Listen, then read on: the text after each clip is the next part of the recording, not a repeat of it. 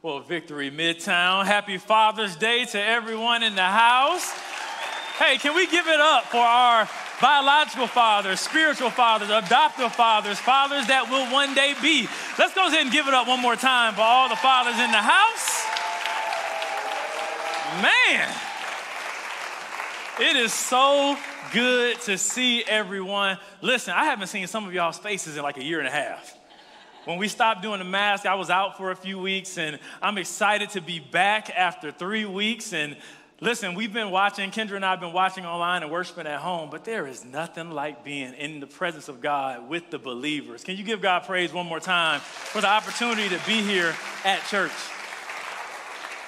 Well, listen, it is so good for me to be back. I'm seeing some people that haven't been in church for a while, even during quarantine and those things. And I'm glad that we have the opportunity to celebrate today. And as Emily said, I've been out for three weeks because I have recently become a biological father to young, young Maximus Moman. Listen, we wanted to do something, and I want to just kind of give a little caveat. People asked us since we had, you know, the birth of our son, I posted this little reel and everybody was like, that's great, but what does the kid look like?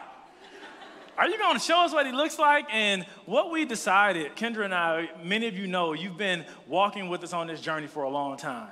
You've been praying for us, and we want to say thank you for praying for us. We want to say thank you for standing in the gap with us. I also want to say thank you to the staff and to the volunteers and to everyone here who, over the last three weeks, you guys have not just held it down, but Victory Midtown is thriving and striving forward towards the things of God. So, can you give yourselves a round of applause? All of you have showed up week to week, not just here present, but you are stepping into the things of God. With that, with us being home watching, it was like, okay, we wanted to take some time because this has been a long time coming for us, just to be a little insular for a moment, to enjoy the moment, to really just take this time with our son, because we know once he gets started, he's going to be going. We know that he is already a leader. We know that he's already going to be making waves. We know that God has something in store for him.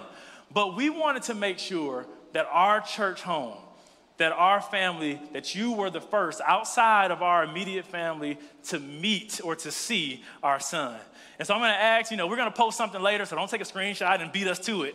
But we're gonna post something later because we wanna introduce the world to him, but we wanna make sure that we share it with you. So this moment, I wanna introduce you to Maximus Caden Moman.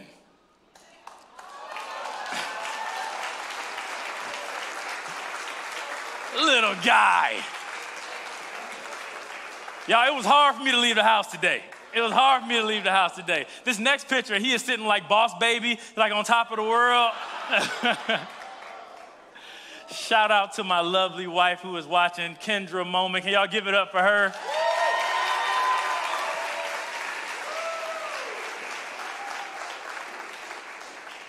Real kind of emotional up here right now. And so, what I, what I want to just say, even before I jump into the message, I want you to kind of bear with me today because this is not probably just like a regular sermon or regular message. I really just today, I'm going to share some things, but I might be navigating through some emotions and some feelings and just sharing really some things that I've learned in the last 19 days as a new father. And so, as we get ready to go into this message, again, we feel so blessed. We feel so honored that God will bless us to steward this young man that will change the world. We're already speaking it. Amen? Amen. So, here it is. As we are jumping into this, I want to let you know that literally, as soon as we had him, as soon as we were leaving the hospital, I realized that everything had changed.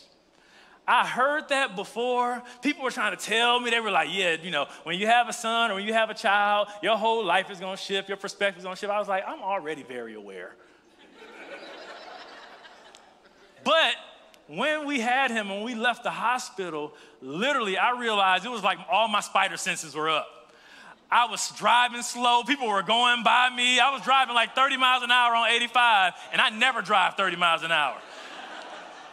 But what I realized is that a new responsibility came upon me. I realized that as a father, there is something that comes upon you, that's conferred upon you when you stand in that posture. And with this heightened awareness that I had, it really made me realize this first thing that I want to say to you, that is even in your notes. I want to say this as we talk about fathers today that fatherhood is synonymous with responsibility. Fatherhood is synonymous with responsibility. And it's this responsibility of fatherhood that really sparked this entire series that we're to be in over the next six weeks, including this week. Now, as we were talking about this, we were like, okay, what can we do? How can we step into this new season? And what we're doing, this series that we're stepping into is called Dear Church. And many of you that may be, you know, biblically literate or you may have some background in the studies of the Bible, you realize that most of the New Testament is really letters to the church. Not letters to individual churches and congregations, not I'm writing to Big Bethel AME and, you know, Church of the Holy Dove over here or even Victory Church. It was talking to the Big C church in a particular region, in a particular area, and actually giving wisdom in dealing with the things that were going on in society at that time. And so, what we're going to be doing over the next several weeks, we're going to be hearing from what we would call some fathers in the faith. We're going to be hearing from some spiritual fathers. Many of you may have never heard that term before, but even as Emily said, a spiritual father is simply someone who has been devoted, who has been proven in the things of the Lord, and wants to make sure that they add value to those who they speak into, not just giving words, but actually giving impartation. And so, what I want to do today, again, I'm going to share some things, I'm going to share some principles, but really, I just want to connect with you today. As a spiritual father, and even now as a biological father, I want to just share some things and kind of set the tone for the next several weeks, because we're going to get some really good preaching over the next several weeks. But today, if it's okay, I just kind of want to share with some things. Is that all right? All right. So here it is. We're doing this series for a few reasons. Number one, we're doing this because we need wisdom in the days we live in today. Dear church means, okay, I'm gonna speak to the actual things that are prevalent in our lives that we need to know how to operate in victory in. And the second reason why we're doing this series is because we need to lean on those who have experience making it through the different wilds of life. We need to be able to bring back honor again. We need to be able to respect men and women of God again. We need to be able to say, okay, yeah, some people did not steward the platform well or positions well, but we won't let the whole body of Christ go to hell in a handbasket because of that. We're going to say there are some people who have been faithful, and we want to make sure that we hear from them. And so, as we walk through this over the next several weeks, today I'm going to kick us off, and I just have two main goals today. Two main goals. Number one, my first goal today is for all of us to leave with a healthy connection to God the Father and then our spiritual fathers and biological fathers in the earth. That's my first goal today. I want to just give some perspective and, and talk about that. And then my second goal is for us to understand that every man in here, every single man, that you understand that you are called to be a father. Even y'all that said, I would never have kids, you're called to be a father too. And I'm gonna talk about that in a minute. And as I talk about that, I want to give some insights, just a few insights on what it looks like so that we can have a standard and a guide to, to walk with. Now, to do this, we have to understand the importance of fatherhood. And this is what I want to say. A lot of times, either on Mother's Day or Father's Day, the opposite gender kind of clocks out sometimes. You're like, okay, all you're going to talk about is that today? I'm, I'm kind of out. Don't do that today. The men in the house, I want you to understand, we're giving some affirming things today. This is not beat up the man session today. This is for us to understand hey, we have a responsibility and just give a guide to how we're to walk that out. And then for the women in the house, I want to just give some keys and some guides so that you can say, oh, that's what I need to look for. Oh, that's what a man should walk in. Oh, that's what a father or a man of God is supposed to be. And so, as we walk through this, here it is. To understand this, we need to get a snapshot of the current reality today. In the current reality, uh, we have some fresh stats from the 2020 census that I want to share with you, and they're in your notes if you're following by YouVersion. See, there's a father absence in America, and there's a father absence in the world. And what these stats say is that there's a crisis in America, and it says 18.3 million children are actually living without a biological father, a stepfather, an adoptive father, or a spiritual father in their life or in their home. What that means is one in four children don't have the benefit of having a father in their lives. And some may say, okay, well, you know, I didn't have a father. I turned out okay. Yes, you may have turned out okay, but what if the fathers were in place in a way that could have actually revealed some things to you that you wouldn't have had to go through? So, as we look at this, here it is. Here are some real stats of what's going on. Children without fathers, they are usually four times greater to have the risk of poverty in their lives. Teen pregnancy is up by seven times for those who don't have fathers in their lives. This next slide shows us many other things. It says there are behavioral problems that are there. There are more child abuse factors that are there. There's crime there, that they're more likely to commit crimes. As we look at this, two times more greater the risk of infant mortality. Meaning, just the presence of a father around actually shifts the opportunity for a woman, even after they have given birth, to make sure that they recover and for that child to actually grow up in the right way. I'm gonna tell you, while we were in the hospital, it's almost weird that even while we were there, sometimes because of how society goes so much, there were nurses that would be speaking to my wife saying, Hey, do you have any support at home? And I'm sitting there like, Hey, I'm over here. Hello. But the reality is that that's not always the case. They've been even conformed with muscle memory to see that people that come in, even if a father is there, one nurse came in and said, Oh, you're so alert. I was like, uh, I'm awake because my son is here, my wife is here. I want to make sure they're good. She said, I've come in many other hospital rooms where the, every time I came in, the man was just asleep the whole time.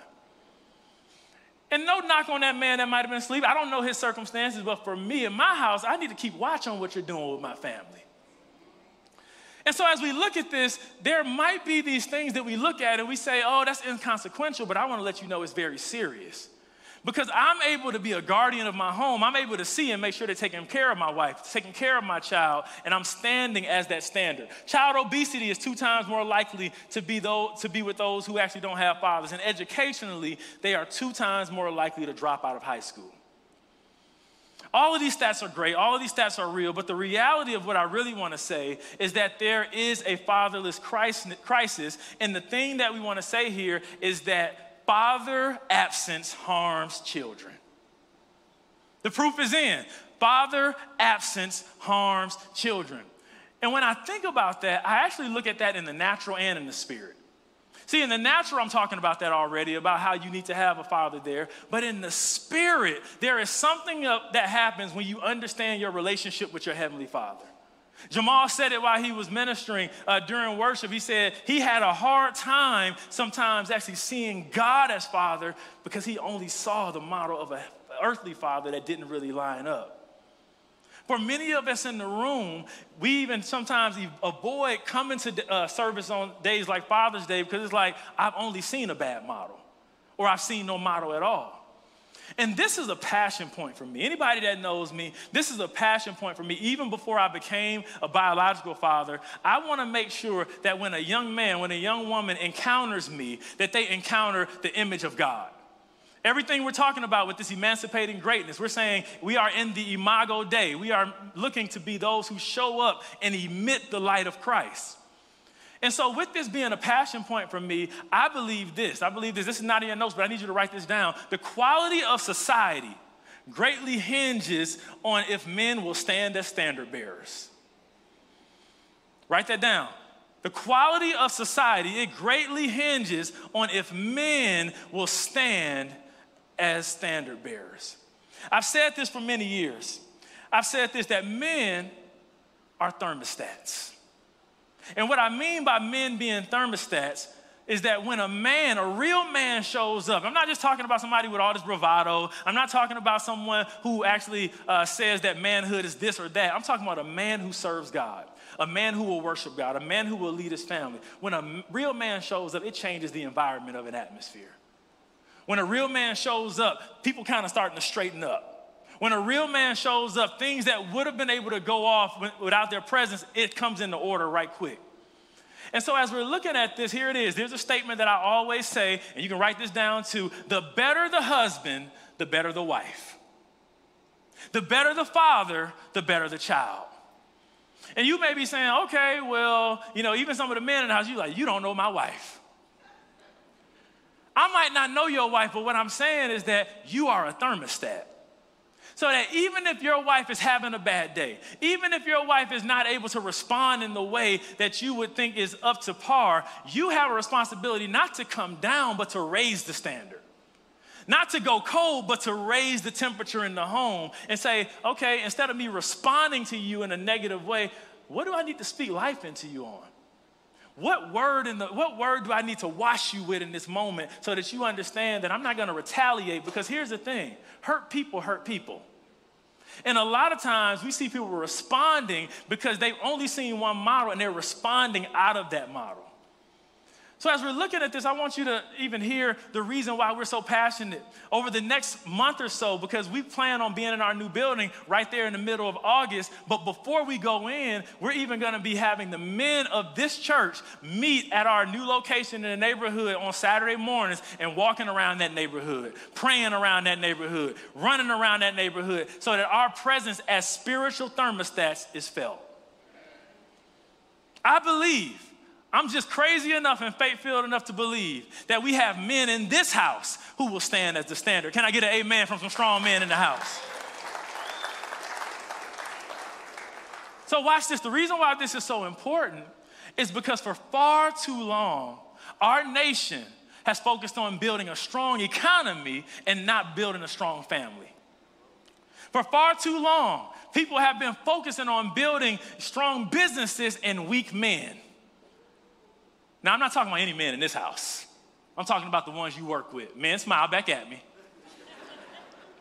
I'm not talking about you. I'm talking about the ones who you are looking to go after to bring into the standard of the Lord.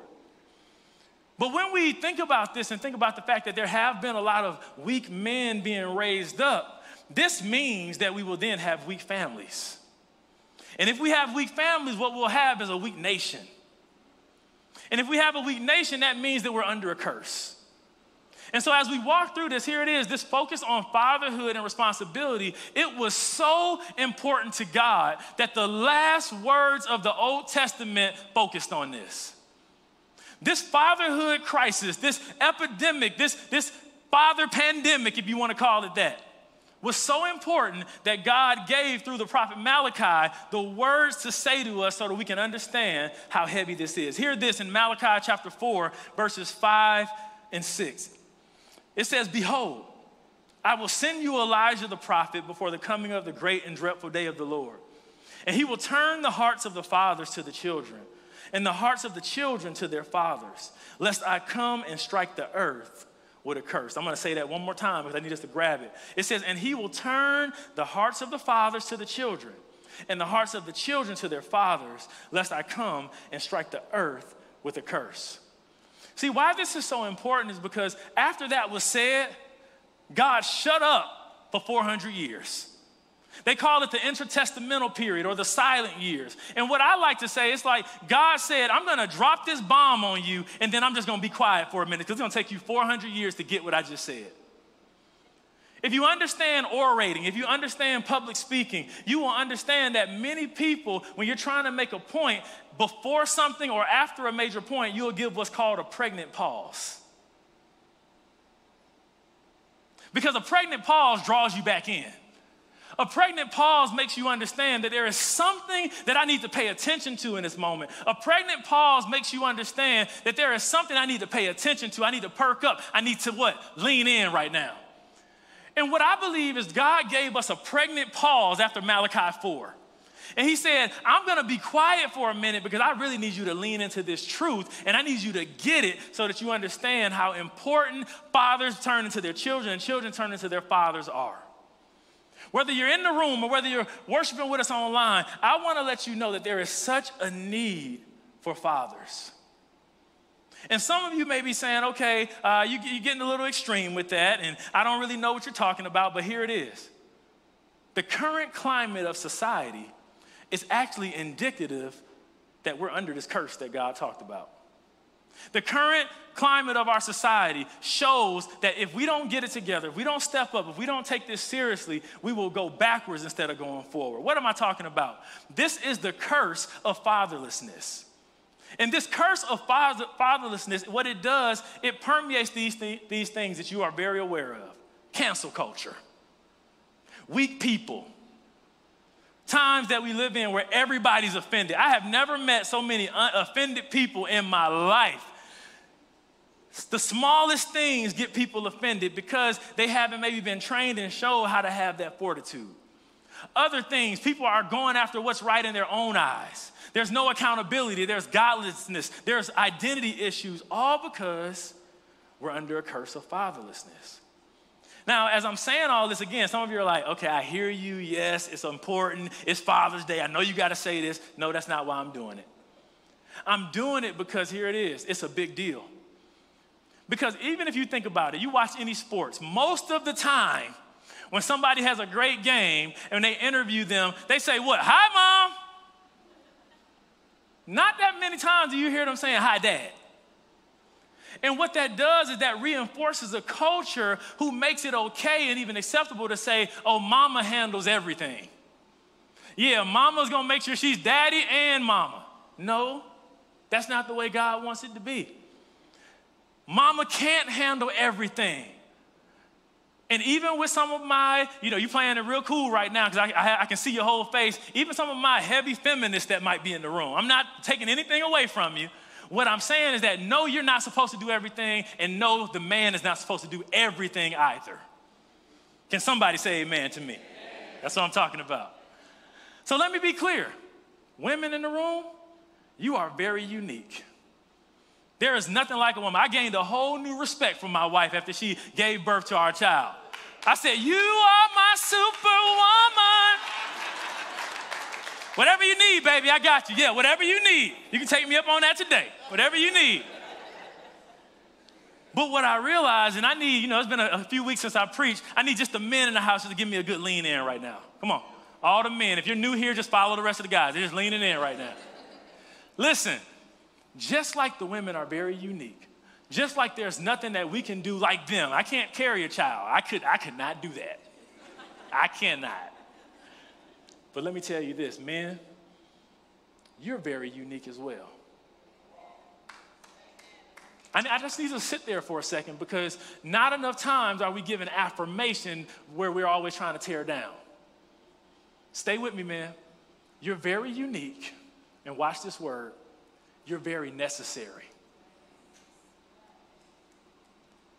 I'm, I'm, pausing right there for a moment because, again, I didn't come to preach to you today. I didn't come to give you a good sermon. I came for us to understand that over the next six weeks, we're going to need to reframe our minds because there's some things coming down the pipe that if we don't understand the order of God, if we don't understand the authority of God, if we don't understand what He wants to do through us, we will go amiss. And so, as I'm saying this, you can lean back, guys. What I'm saying is that men in the house, we need you. Yes, we know we need the women, and the women are great, they support us, but I'm talking to the men in this moment. We need you. We need you. I need every woman in this room to turn to a man and say, I need you. Some of y'all scared to do it. Y'all like, he gonna ask me for my number later. You know, is he gonna get the mixed signals? I'm giving you permission right now. I'm giving you permission right now. Y'all follow me. Do it. Every woman look around at a man and say, I need you. Some of y'all like, I am not saying that.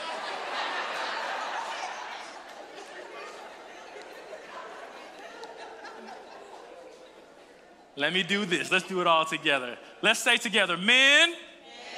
We, need you. we need you. Is that better, ladies?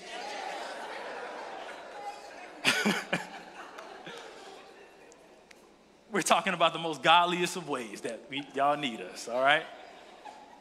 This is, I'm gonna put a moratorium. Don't any man in here get a, a woman's number today. I'm helping some people today. I'm helping some people today. Listen, when we say we need men, what we're saying is that we need men who will choose to show up. We need men who will choose to show. Up. Why am I saying choose? I'm saying we need to choose because Ed Cole, he, he's a famous guy. He passed away, but he has mentored a lot of men. And he would say this this is a famous quote all over the world. He would say, You are a male by birth, but a man by choice. You are a male by birth, but a man by choice. And we need men right here, and I believe we have some men in this room. We need men that will choose to say, I will not be led by the flesh, but I'm gonna be led by the Spirit. We need men who will choose to be a thermostat and will lead their, their families and their children in a godly way and show them that they're not thermometers, they're thermostats, making sure that they actually cultivate the environment.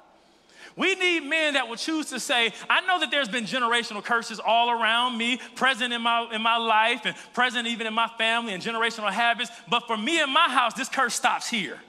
Can I get somebody to say it stops here? This curse stops here.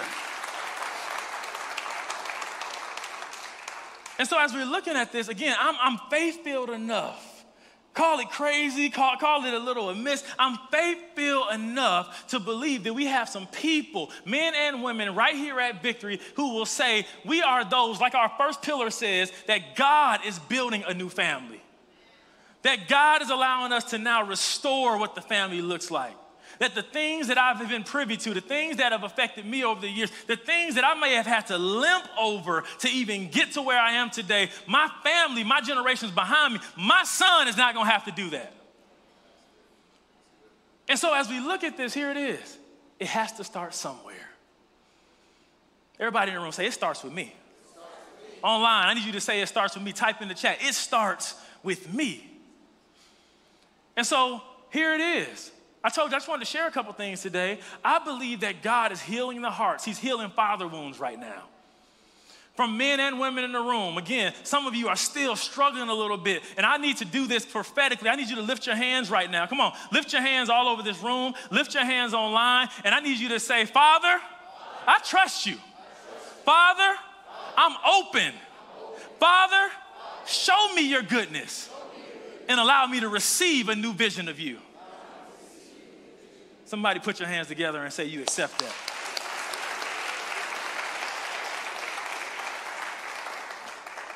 So here it is God is looking for fathers. And this is not a new thing. 2,000 years ago, Paul was talking about this.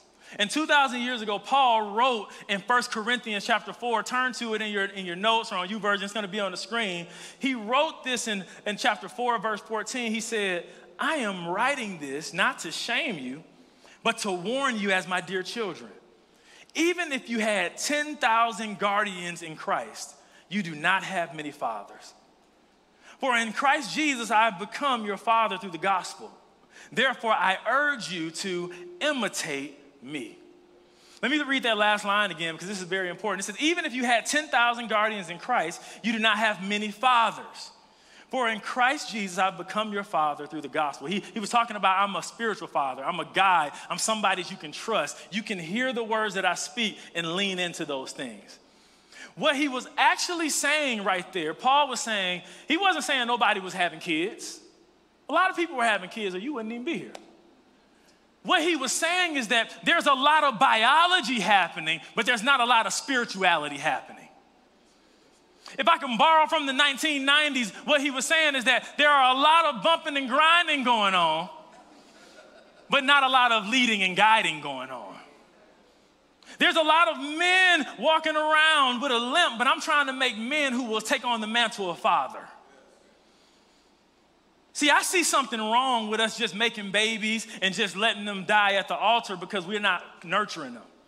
I see something wrong with us having babies and having children and even seeing people around us that don't have father figures and mother figures in their lives and not taking them under our wing because we need to step up and raise the standard.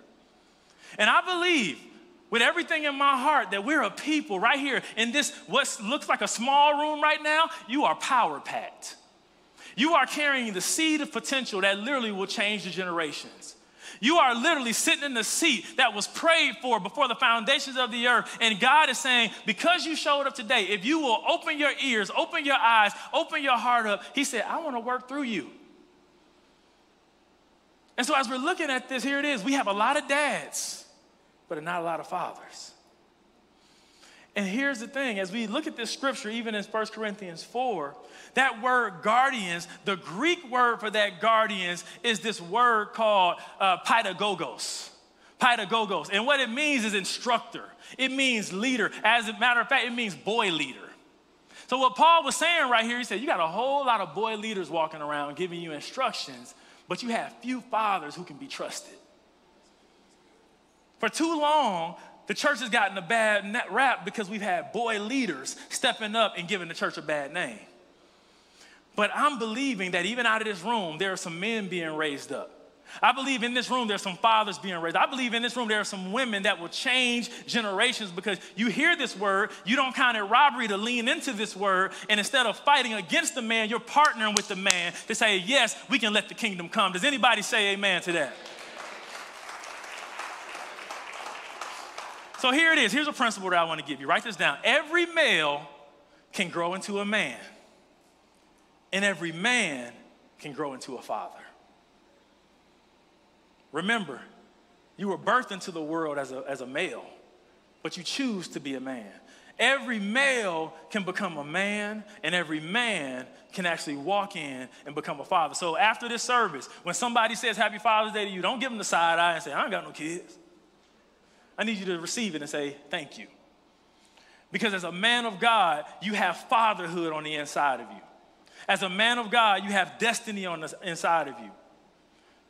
So as we look at this, here it is. A man develops into a father and then calls things out. Here's a statement that I've been saying a long time, and before I say it, I want to give you an observation. I already recognize the differences in the way that my son responds to me and responds to Kendra. What was funny is that when she was pregnant with Maximus, he would be jumping around. It's almost like he was doing push ups in the womb, and he would be moving around and doing all these things. And she would call me from the other room and say, Mo, come here, you know, watch him. And I would walk into the room, and he'd be like, I was like, you gonna move? Am I gonna not get to even feel you or see you until you come out? I would leave the room, and then she was like, oh, he's doing it again. I would come back and say, hey, Maximus, and he would just be, and what we see, and it all makes sense now, is that even now, now that he's 19 days old, there are times when he might get a little fussy. And then as soon as I come into the room and just say, hey, Maximus, he starts to calm down. It's not that I'm better than my wife, it's that we bring different things to our son. And I think the ploy of the enemy is to get men and women to be at odds with each other instead of coming together to see how we complement each other. But here it is. Write this down. I believe it's in your notes. Here's something very important. The reason why I believe my son kind of just lines up, or when I put him in my hands, he kind of starts to calm calms down, is this. A father confirms the masculinity in a boy and confirms the femininity in a woman. A father confirms the masculinity in a male and confirms the femininity in a girl. And I'm saying that because here it is a father is to confer security on a man or a woman. A father is to be able to let them know that you don't have to go outside of the things of Christ, but I want to speak with authority right to you to let you know that you are secure. And you're not having to work for your security. I'm telling you that. Even right now, I speak to my son like he can understand every single thing I'm saying. We're not speaking the baby language to him. Kendra is giving him new words, and he's gonna have a super vocabulary. My wife is a genius.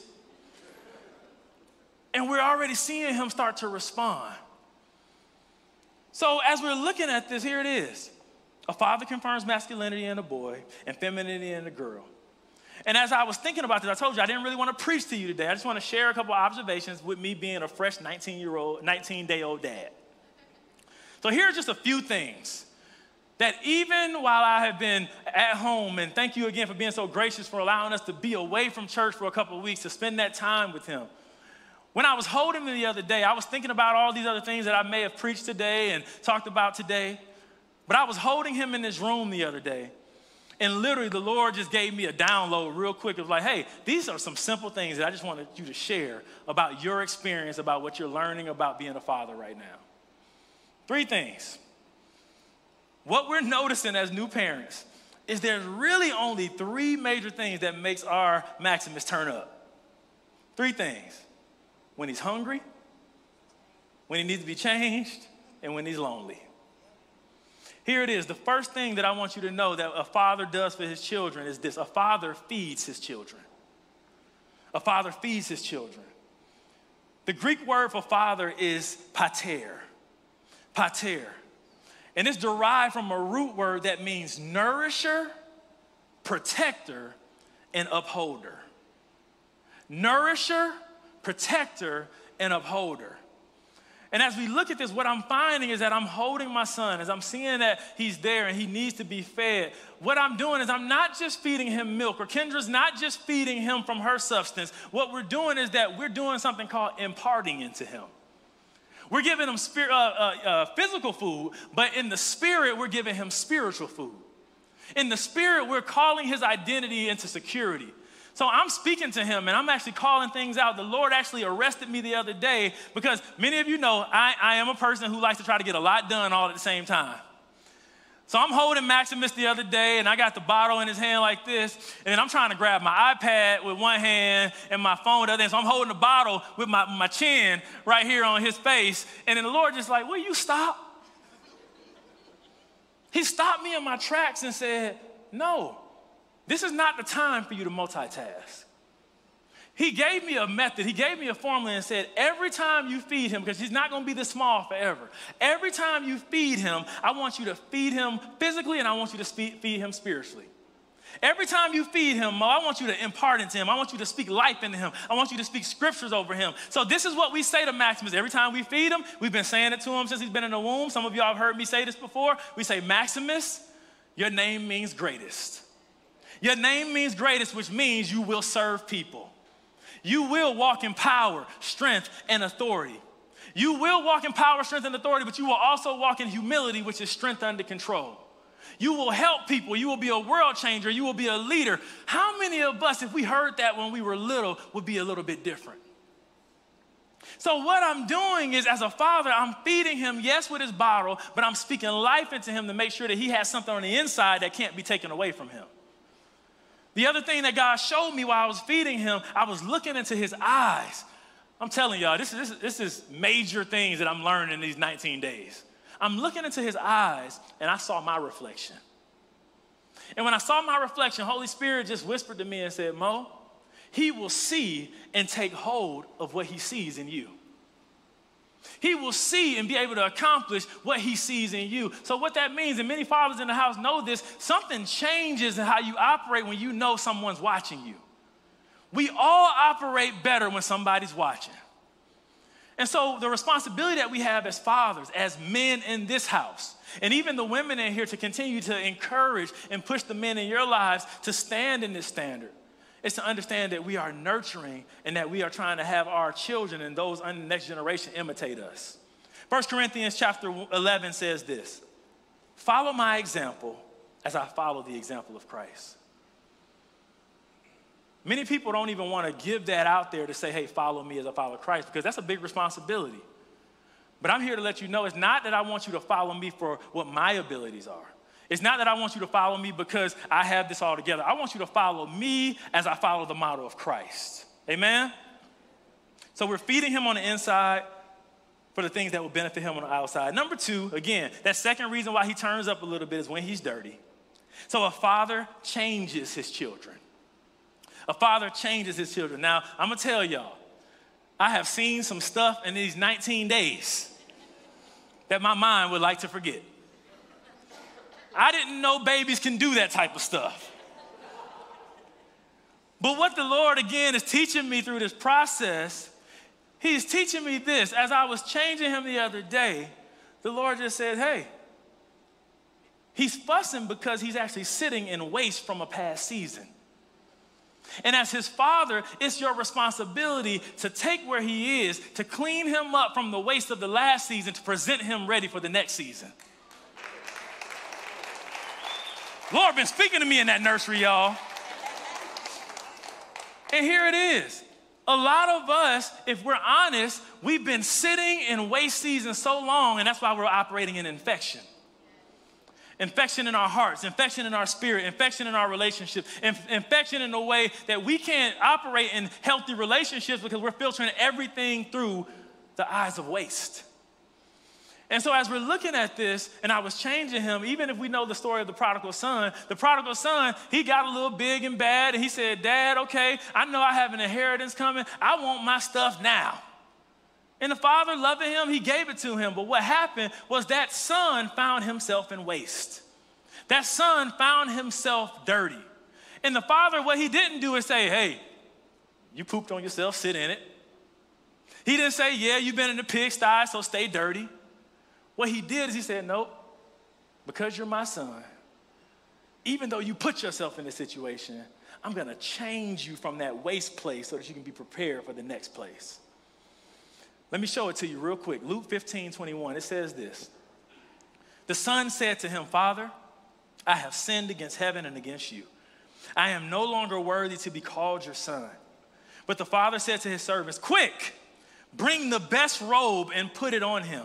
Put a ring on his finger and sandals on his feet. What he was saying, hey, change his clothes. I know he's been out there in the dirt. I know he's been out there in the waste, but change his clothes because I love him. And it's my responsibility as a father to show him a model that I won't leave him in the waste place. It says, Bring the fatted calf and kill it. Let's have a feast and celebrate, for, this son of mine was dead and is alive again. He was lost and is found. So they began to celebrate. We need men, fathers in the spirit, that will be able to look at a, a young man or a young woman and say, Hey, you know not what you do hey, let me take you under my wing. Let me show you some things. Let me help you so you don't make the same mistakes I made. And be spiritual fathers. And thirdly, here's what the father does for his children. This is the last thing. Maximus turns up when he's a little lonely. He turns up when he doesn't feel like we're right around him after too long. He wakes up from that swaddle nap and he's like, okay, where y'all at? And this is what happens. A father stands as a physical example about how God loves us. So literally every time I reach into that bassinet or that crib and I pick him up, I'm saying, I want you to know how your father will handle you with care. I want you to know that even in your frailty, because he can't do much right now, I feel like he's a little advanced. You know, every father thinks their son is just the greatest. I think my son is the greatest. He's lifting his hands, he's doing little stuff. I'm like, oh, I'm celebrating everything. but what I'm saying when I'm doing that is that I want to show him that God loves him. And this thing that I found, some of the fathers in the house, you're gonna know what I'm talking about, and the mothers. There's this thing called skin to skin time. Skin to skin time. And what skin to skin time is when you take everything off of the baby except for their pamper. And then for me, I take off my shirt and make sure that we're just chest to chest. We lay down, have a little angle, and he's just laying on me chest to chest. And what that is, what that's doing is it's allowing his heartbeat to connect with my heartbeat. It's allowing his mind to connect with my mind. It's allowing him to be secure and his body to be regulated and him to feel security. What it's really saying is, I'm taking away any artificial thing in between me and my son so that he can receive all the benefits that God has for him. That's for you in the spirit. God is saying, I need more skin to skin time with you. I need you to take off the facade. I need you to take off the mask. I need you to take off all these things that you've been putting in between us that are keeping us from actually connecting. For some of my scientific people in the room, listen, skin to skin has actual benefits, and they were these, and I was blown away by this, and I'm like, I'm gonna do this every day while I can. Skin to skin benefits are these they accelerate brain development, it calms and soothes your child, it improves the quality of their sleep. It stimulates even digestion and weight gain. Some of us like, I don't know, I keep that second one away. It synchronizes heart rate and breathing, and it promotes psychological well being for the father and for the baby. God wants some skin to skin time with you. He wants you to know He loves you so much. He wants you to abide with Him. He wants you to rest with Him. This may be a Father's Day message, but this really is a message about how much He loves you, how much He cares for you, how much He's meticulously crafted you and the environment around you so that you can walk with Him in safety. John 15 says this As the Father loved me, I also loved you. Abide in my love. Abide in my love. As fathers, as mentors, we are to let children and let men and women see that we can actually walk in healthy love, pure love. I'm gonna give you this last scripture, and I want you just to hear it because this gives us the extent of how deep God loves us. In Ephesians chapter 3, verse 17, it says this Hear it, then Christ will make his home in your hearts as you trust in him. Your roots will grow down in God's love and keep you strong. And may you have the power to understand, as all of God's people, should how wide, how long, how high, and how deep his love is. May you experience the love of Christ, though it is too great for you to understand fully. Then you will be made complete with all the fullness of life and power that comes from God. God is trying to tell us, like, hey, you'll never fully understand how much I love you. But every day that you wake up, I want you to start to tap into and get skin to skin with me. I want you to start to feel my love and enjoy it. And the reason why this is so important is because all of us, whether we know it or not, there are literally just four basic needs that we all have. The first basic need is this every one of us, we are looking for acceptance. We're looking for acceptance because we need to understand that we are loved and appreciated. The second thing that's a basic need of ours is our, our identity. We need to know who we are. See, I'm speaking this over my son every day because with a name like Maximus, he's gonna have to show up knowing who he is. And what Kendra and I are saying is that we're gonna balance him having confidence in the Lord but humility with people. Number three, security. You need to know that you are protected and you are provided for. And number four, this love that God wants you to know as you abide with him is that you need to understand your purpose. That you need to know the reason why you were created. These, all these series that we're doing, they're emancipating greatness series because we want you to know that you were made for something great. So, this is what I want to do. We sung this song earlier, and they're going to sing it in a minute, but I want to read something to you. As we're talking about Dear Church, all the campus pastors, we got together and we wrote a letter to you. We wrote a letter to you because the world is giving so many other signals, the world is giving so many different types of narratives that when we come together on Sunday morning, we need to reinforce what God said. And so, as these father figures will come in the next couple weeks, I wanted to give you my letter to you. And in this moment, if you'll do me a favor, because I really want you to be in this moment by yourself. I don't want you to be distracted by anything. So if you will just bow your heads and close your eyes for a minute, I'm going to read this letter to you. And I want you to hear it. I want you to meditate on it. And I want you to receive it. I wrote this to you. My beloved, the God of the universe knows you. He really knows you. He knows you because He created you. You were made in the image of the everlasting God. He made every part of you and took his very breath and breathed life into your lungs. Before the foundations of the world were set, he had you in mind. You were fearfully and wonderfully made. When God looks at you, he sees his child, his son, his daughter.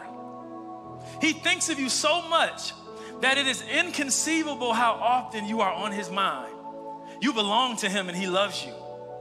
God has so many wonderful plans for you plans of hope and plans for the future. He will never harm you or ignore you. God will never, ever turn his back on you. Listen to me God loves you.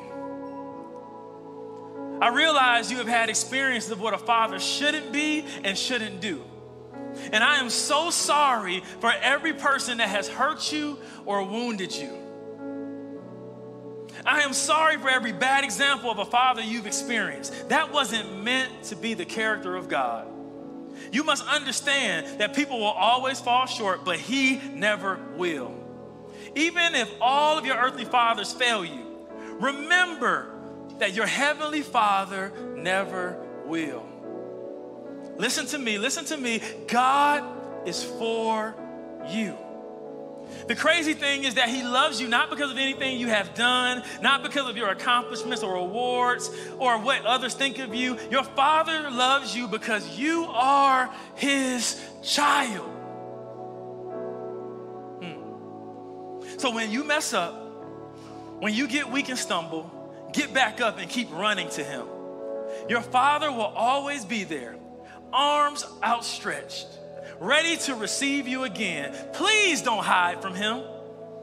He wants all of you, not just the presentable parts you show everyone else, Allow your Father to search your heart, showing you areas that are dark, and then allow the light of Jesus to illuminate every part of you. The bottom line is this your dad, your heavenly father, wants a relationship with you. He wants the kind of connection that will never be broken. He wants that connection because he loves you more than you'll ever know. He is a very, very good father. And he loves you forever and always. And there is nothing that you could ever do to change that. I'm for you, signed, your pastor.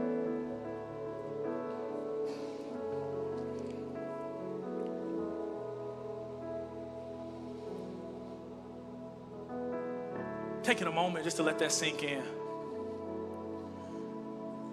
Because sometimes we hear things, we hear messages, we hear songs even, and we get caught up in the melody. But in this next moment, I want to give the worship team an opportunity to sing that song again, but I believe you're going to hear it with a different ear this time. And as we sing this song, as we worship together, whatever you need to do, if you need to bow down at your seat, if you need to lift your hands, if you need to bow your head or stand up, just take a moment to receive the ministry of the Lord that He is a good, good Father. So let's just lift that up and receive the presence of the Lord. You're good, good Father. It's who you are. It's who you are. It's who you are. And I'm loved by you. It's who I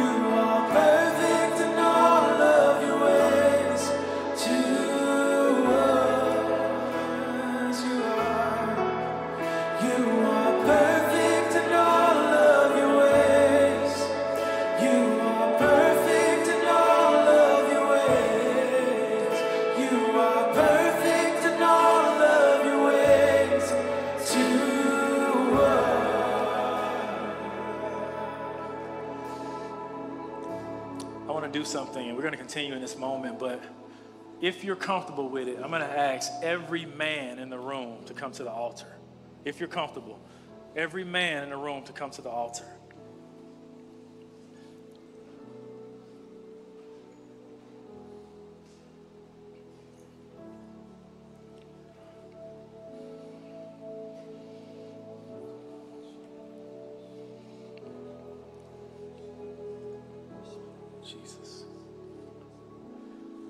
The reason I wanted to do this is because the position of God, He's called us to be the head of the home, the head of society. And like I said earlier, as the man goes, the nation goes. And in this moment, I just needed some of y'all to take a physical step to understand that I'm not to sit back and be passive. I'm to step forward and step into my position. Even those who are watching online, I want you to do this. If you're at your home and you're with your family, I need you to step forward towards the TV screen or towards the monitor.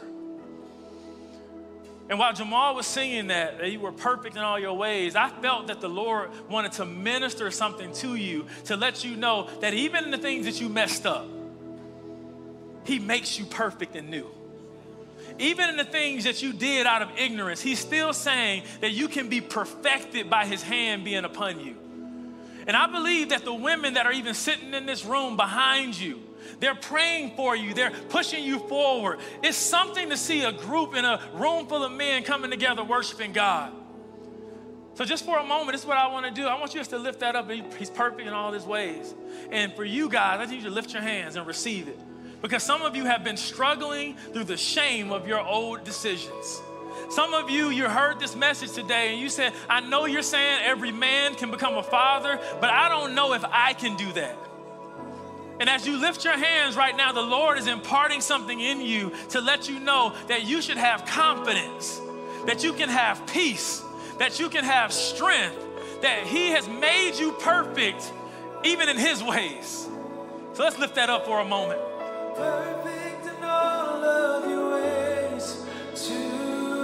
Us.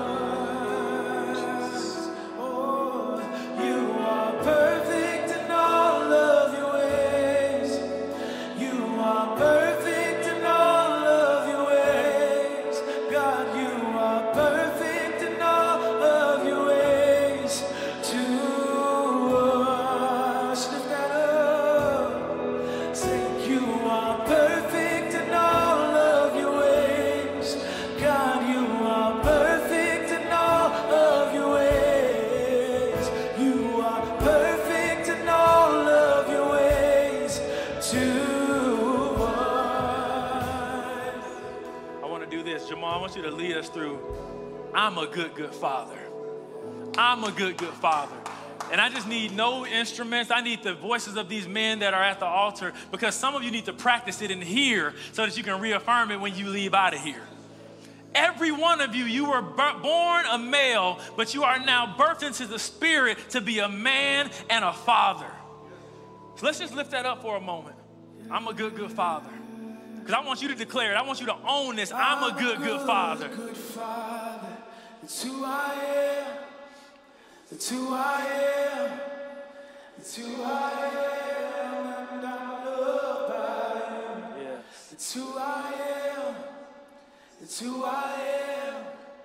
It's who I am. I'm a good, good father. Say it, man. It's who I am. It's who I am. It's who I am.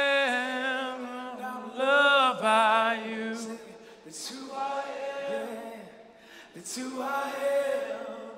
Come on, lift it up one more time, man. Lift it up one more time. Good, good Father. It's who I am. It's who I am. It's who I am. I'm loved by you. It's who I am. It's who I am. It's who I am. Father, I speak over this entire congregation. And I declare that we are all taking our rightful place. I declare that even these men who have come down, even out of obedience to you, they are taking the step to say, I am a good, good father because I serve a good, good father. Father, I thank you for the women in this room who will not be those who just sit by, but be with those who will pray for these men, who will pray that they will continue to be the repairers of the breach. Father, I thank you right now that Victory Church, Victory Midtown, will be a place that men know that they are seen, that they belong, and that they are useful for your use. Father, I thank you right now that what happens here, it will spark a revival into the places they will go tomorrow. It will spark a revival that we know our identity, that we're now walking in the fullness of who you called us to be. God, I thank you. I thank you right now, and I even stand in the gap, even for those who have not had good models of a father before. I stand in the gap right now and say, Be healed, be delivered, be set free, and receive the real image of a good, good father. In Jesus' name. In this moment, even while heads are bowed, if you're in this room and you're hearing this message and you're like, okay, all that's good, but I know I don't have a relationship with God because I don't have a relationship with Christ. If you're in here and you want to truly walk in this peace, you want to receive this goodness that the Father has, and you want to step into relationship with Jesus, while heads are bowed, I just need you to slip one of your hands up in the air. See a few hands, see a few hands. As a congregation together in unity, let's pray this prayer together because we want to make sure that everyone knows that they are secure in their identity with Christ. Let's pray together. Say, Father, thank you.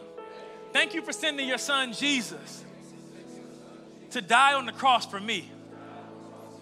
I repent today, which means I turn from my way of doing things and I accept and turn towards your way of doing things.